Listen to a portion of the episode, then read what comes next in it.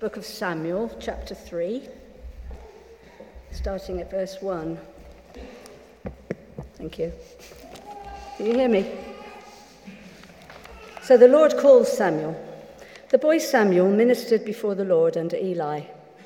In those days, the word of the Lord was rare. There were not many visions.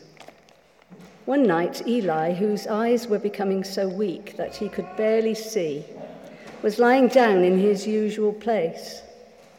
The lamp of God had not yet gone out, and Samuel was lying down in the temple of the Lord, where the ark of God was.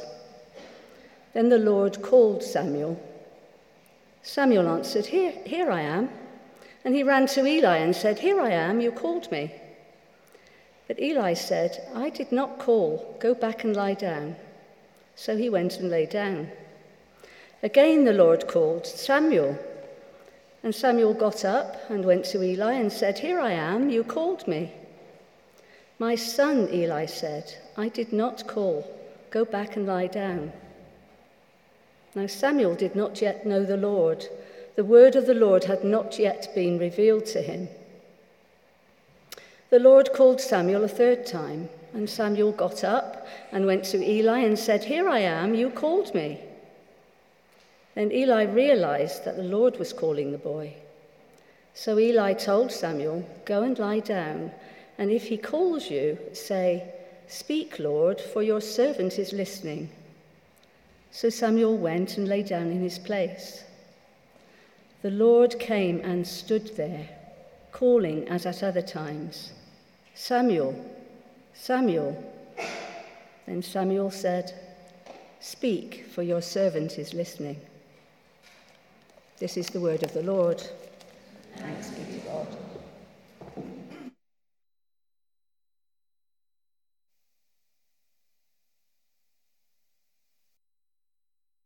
I think I should be all go now. Yeah. Just a moment of silence.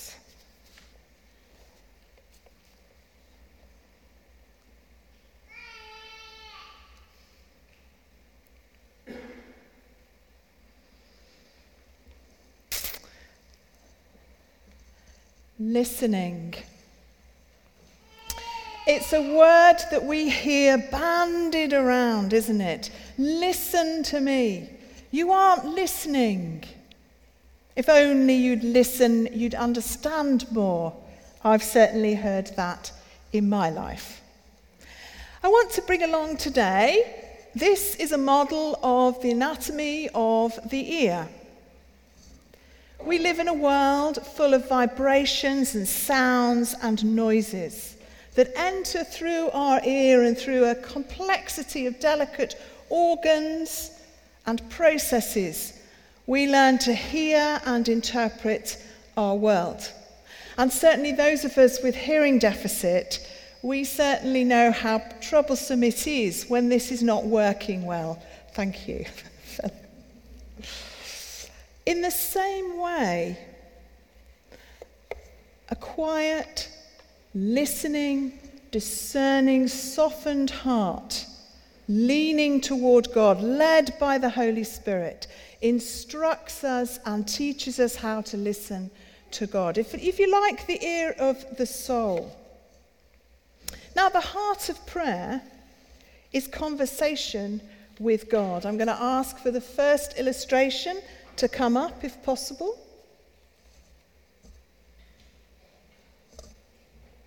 You might struggle with the lights on it. I don't know whether we can see that. Sometimes, as we turn to prayer, we can be very fervent. And our fervour is not wrong, but it can tend to lead us to kind of speak at God and rather throw everything at God instead of entering into a sharing conversational prayer with God. So, if we could have illustration two.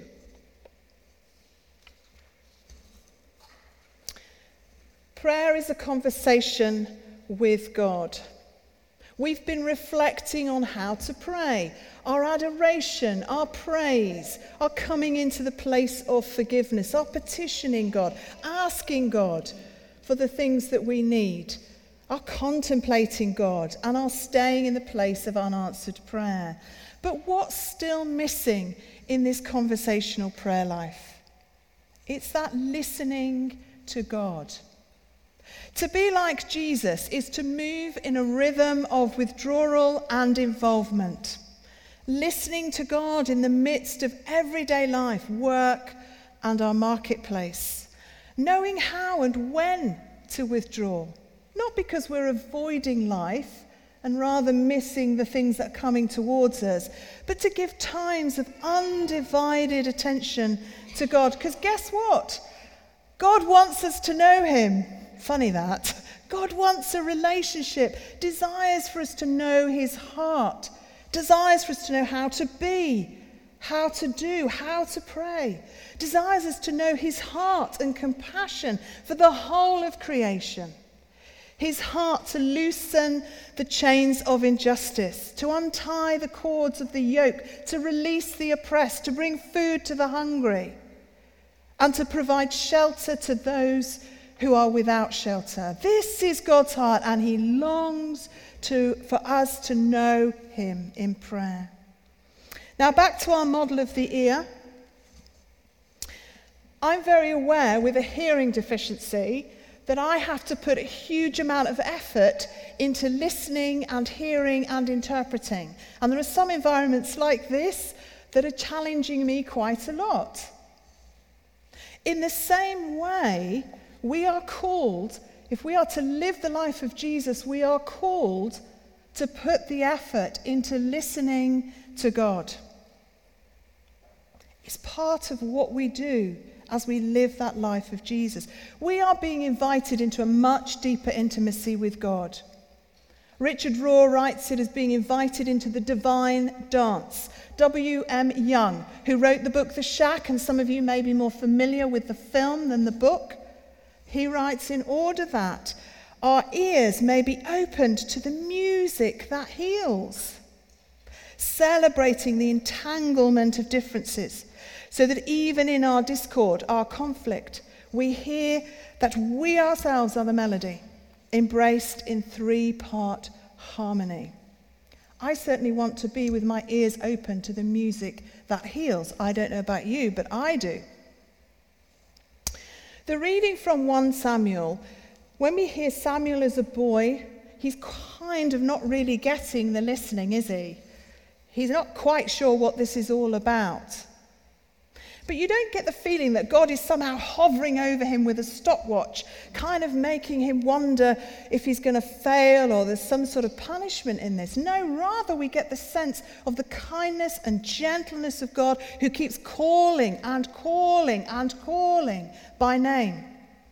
And the same for us, that he keeps calling and calling and calling us by name. John 16:12 Jesus says, "I have many things to say to you, but you are not able to bear them now." You see God understands what we can and cannot bear in our listening. Infinitely patient and loving toward us. We do not need to be afraid as we come into that prayer of listening. So, how are we coming into the posture of listening to God in prayer? I think it's helpful to consider some of the people, the living people of the Bible, and their circumstances that they were living in and how they were coming to that prayer of listening. Samuel, as we've heard, was a boy who was resting. In fact, he was asleep. He was someone who had not heard the direct word of God to him before. He had no prior experience of that direct word to him. There may be some of us here today who feel that.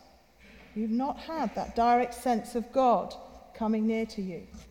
Maybe you're coming like Hannah, who was coming in that prayer of agitation and deep emotional turmoil and trying to listen in that place. Maybe you're like Esther, trying to listen in the place of confusion, finding yourself. There's hearing aids, there's glasses. Oh, there we are. Can we hear me again? Thank you, Simon. You know, get something on your head that has various equipment already there. coming back.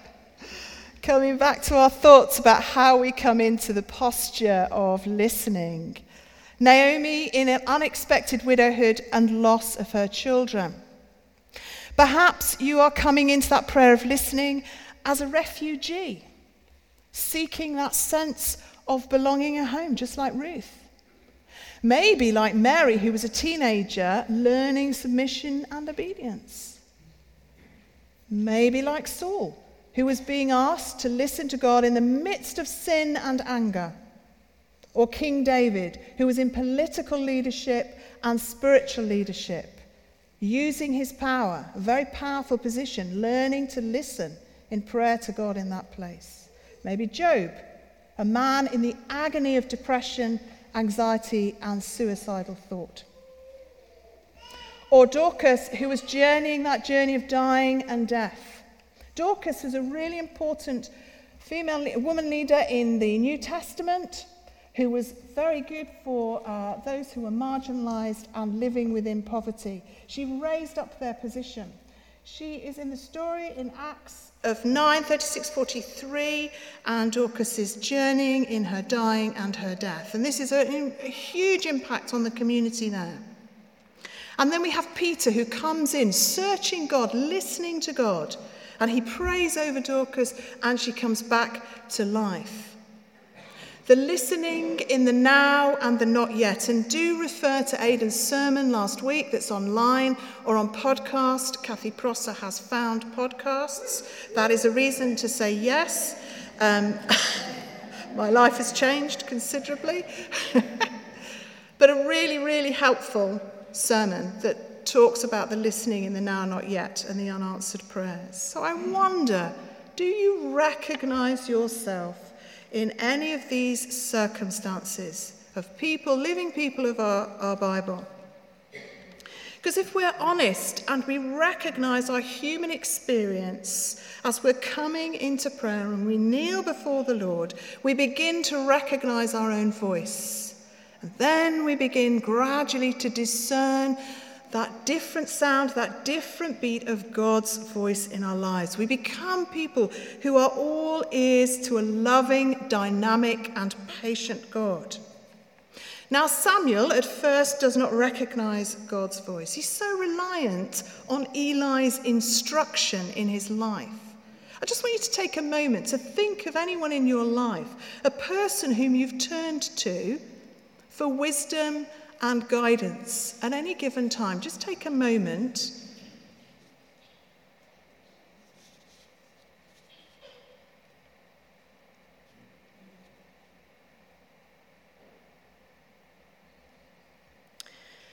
I wonder what you feel your experience of hearing God and listening to God has been in seeking wisdom from this person. What has been your experience of listening to God, hearing God, when seeking wisdom from this person.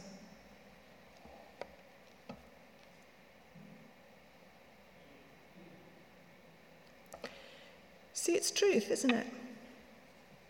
That actually sometimes the way we are listening to God in prayer is through the wisdom of others. We may be tempted to make that attachment greater than our love of God and listening to God, and we need to think about that. But actually, there is a truth. We hear God through the wisdom of others, just like Samuel did of Eli.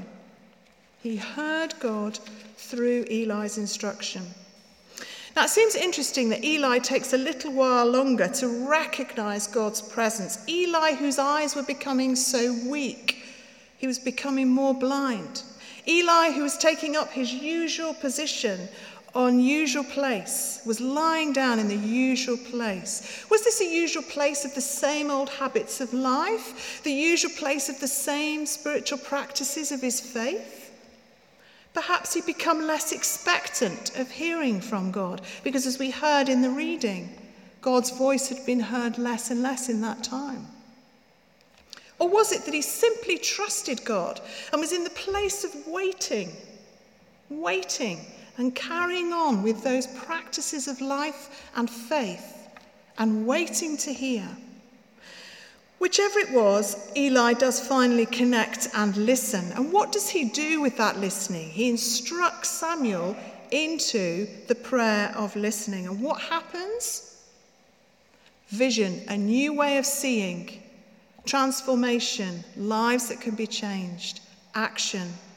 See, if you read on, you will find that Samuel's given quite an uncomfortable word for Eli. And in the passage, it refers to his sons who've taken up the position of being directly oppositional to God.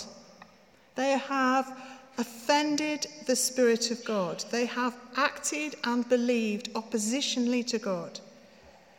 And in this mess comes this message from God to Eli. And what does Eli do with that? He chooses to trust the goodness of God. In the mess, Eli chooses to listen to this message given by God and chooses to trust God in that mess. Trust the goodness of God, even though it's a costly and difficult place. That is transformation. That is change. God bringing a word that causes the heart of someone to trust in his goodness. Because they knew the voice of God and they follow it, just as Jesus says to his followers My sheep listen to my voice and they follow me. And as Henri Nouwen has said, a spiritually mature life requires listening to God's voice within and among us. So I'm just going to ask for illustration three to come up because what I want us to do now is to enter into one way of listening with prayer. I believe God has created all our senses and that it is possible through our creative imagination to encounter God and the divine truth of Jesus, particularly when focused in on a story from the Bible. So that's what we're going to do. Some people are suspicious of using the imagination, but imaginative prayer is not fantasy. It's not just sort of believing something and going out here into a surreal position. It is as focusing, becoming listening and attentive to God, and opening ourselves up to the story he has in his Bible for us. And we've chosen, I've chosen a story from Acts. And Acts is a really important book in the Bible, in the New Testament. It tells the story of the beginning of the early Christian church. It tells the story of how the good news of Jesus, his life, his death, his resurrection, coming back to life, his ascension, going to heaven, tells how that story is spread and how the church grows and how we are here today because of that time. As you hear this, you may hear something from God. You may hear the story in a completely different way. You may hear nothing, but just be making the commitment to be someone who is a listener in prayer. Maybe it makes connections with you that are painful or bring self critical voices. Just accept they're with you and rest them down and listen intently for God's voice. Because He's here and He wants to speak. He is speaking, He's with us, and He wants to bring to us His word. So I'm going to invite David up and I'm going to suggest that we move around in our chairs a bit because we've been sitting a few moments. Get your shoulders up and down. I want to ask that you sort of settle in a position and you close your eyes. And to guide you through an imaginative listening prayer to the story from Acts 9, verses 1 to 9.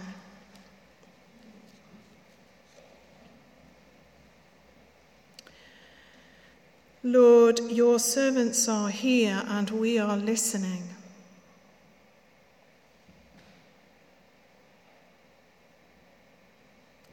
We want to hear you and encounter you. We want to know you, and we are listening.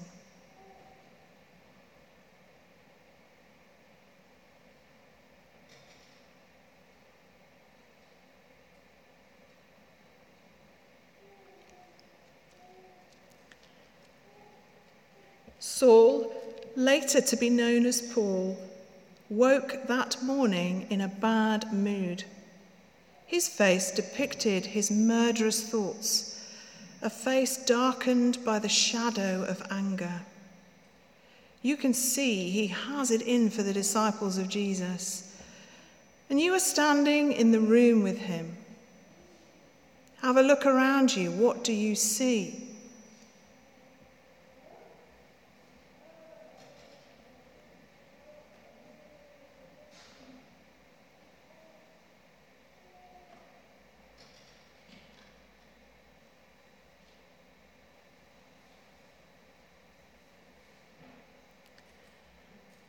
How do you feel being close to such anger?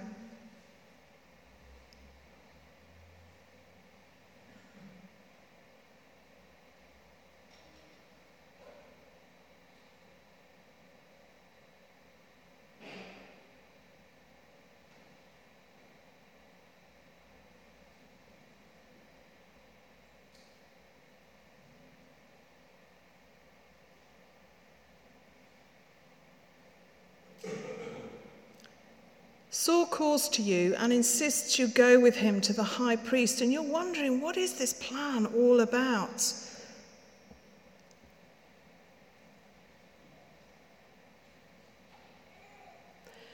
Meeting the high priest, you notice something about his clothing, the colour and texture of cloth, clearly an important and powerful man.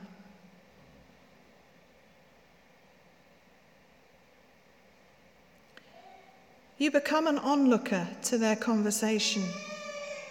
Overhearing Saul's plan to take letters to the synagogues in Damascus, ensuring that any men or women found to believe in Jesus will be taken as prisoners to Jerusalem. Do you try to speak up on their behalf or remain silent?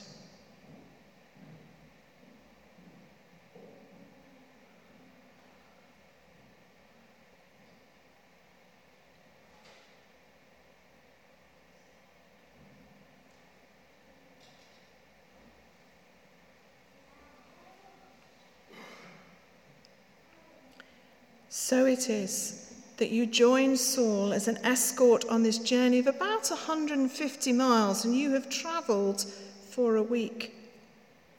Perhaps you are feeling hungry and thirsty. You finally approach Damascus, noticing that the desert surrounds it. It is dry and hot, and the dust blows into your mouth. As Damascus comes into your vision, it feels like an oasis in the middle of hot desert. It is about noon, and you are hoping that soon you will find rest and refreshment. Suddenly, and without warning, there comes the most brilliant light blinding light, a noise, a sound indistinguishable, but you can make out Saul has fallen to his knees. He's on the ground. You can't quite believe it, but you think you hear Saul using the words Who are you, Lord? What is happening to you as you encounter this?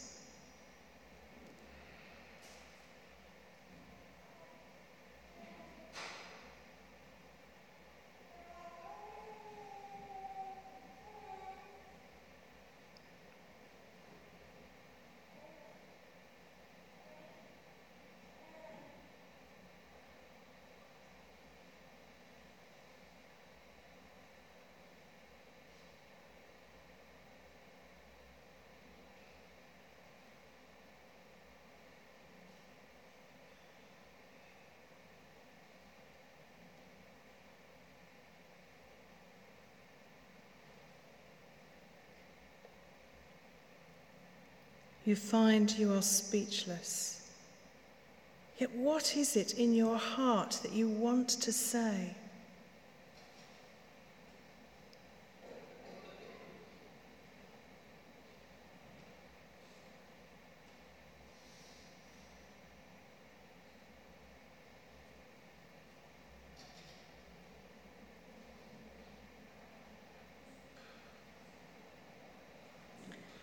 Saul stands up, but he needs your help as he is turning and turning in circles, blind but repeating. I have heard Jesus. This is not a dream. I've heard Jesus. I've heard the, the voice of Jesus. They are right. He's still alive. What do you want to believe?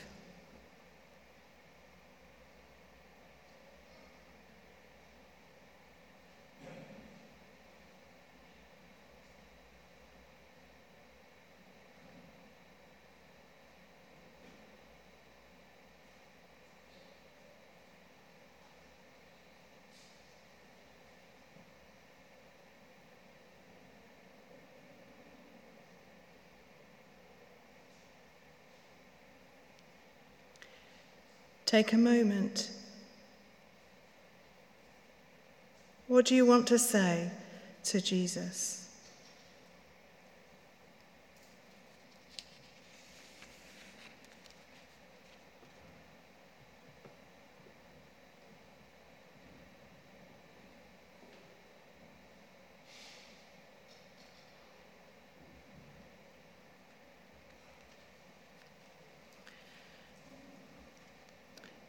We're going to continue in our worship.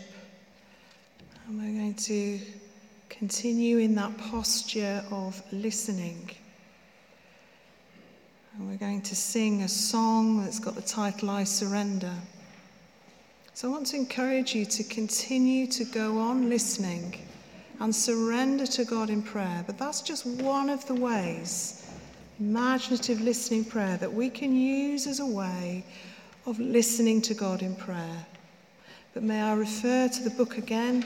It's a great chapter in here, how to pray on listening, and do discuss all the other ways in, in small groups. But let's just enter now into a place of surrender.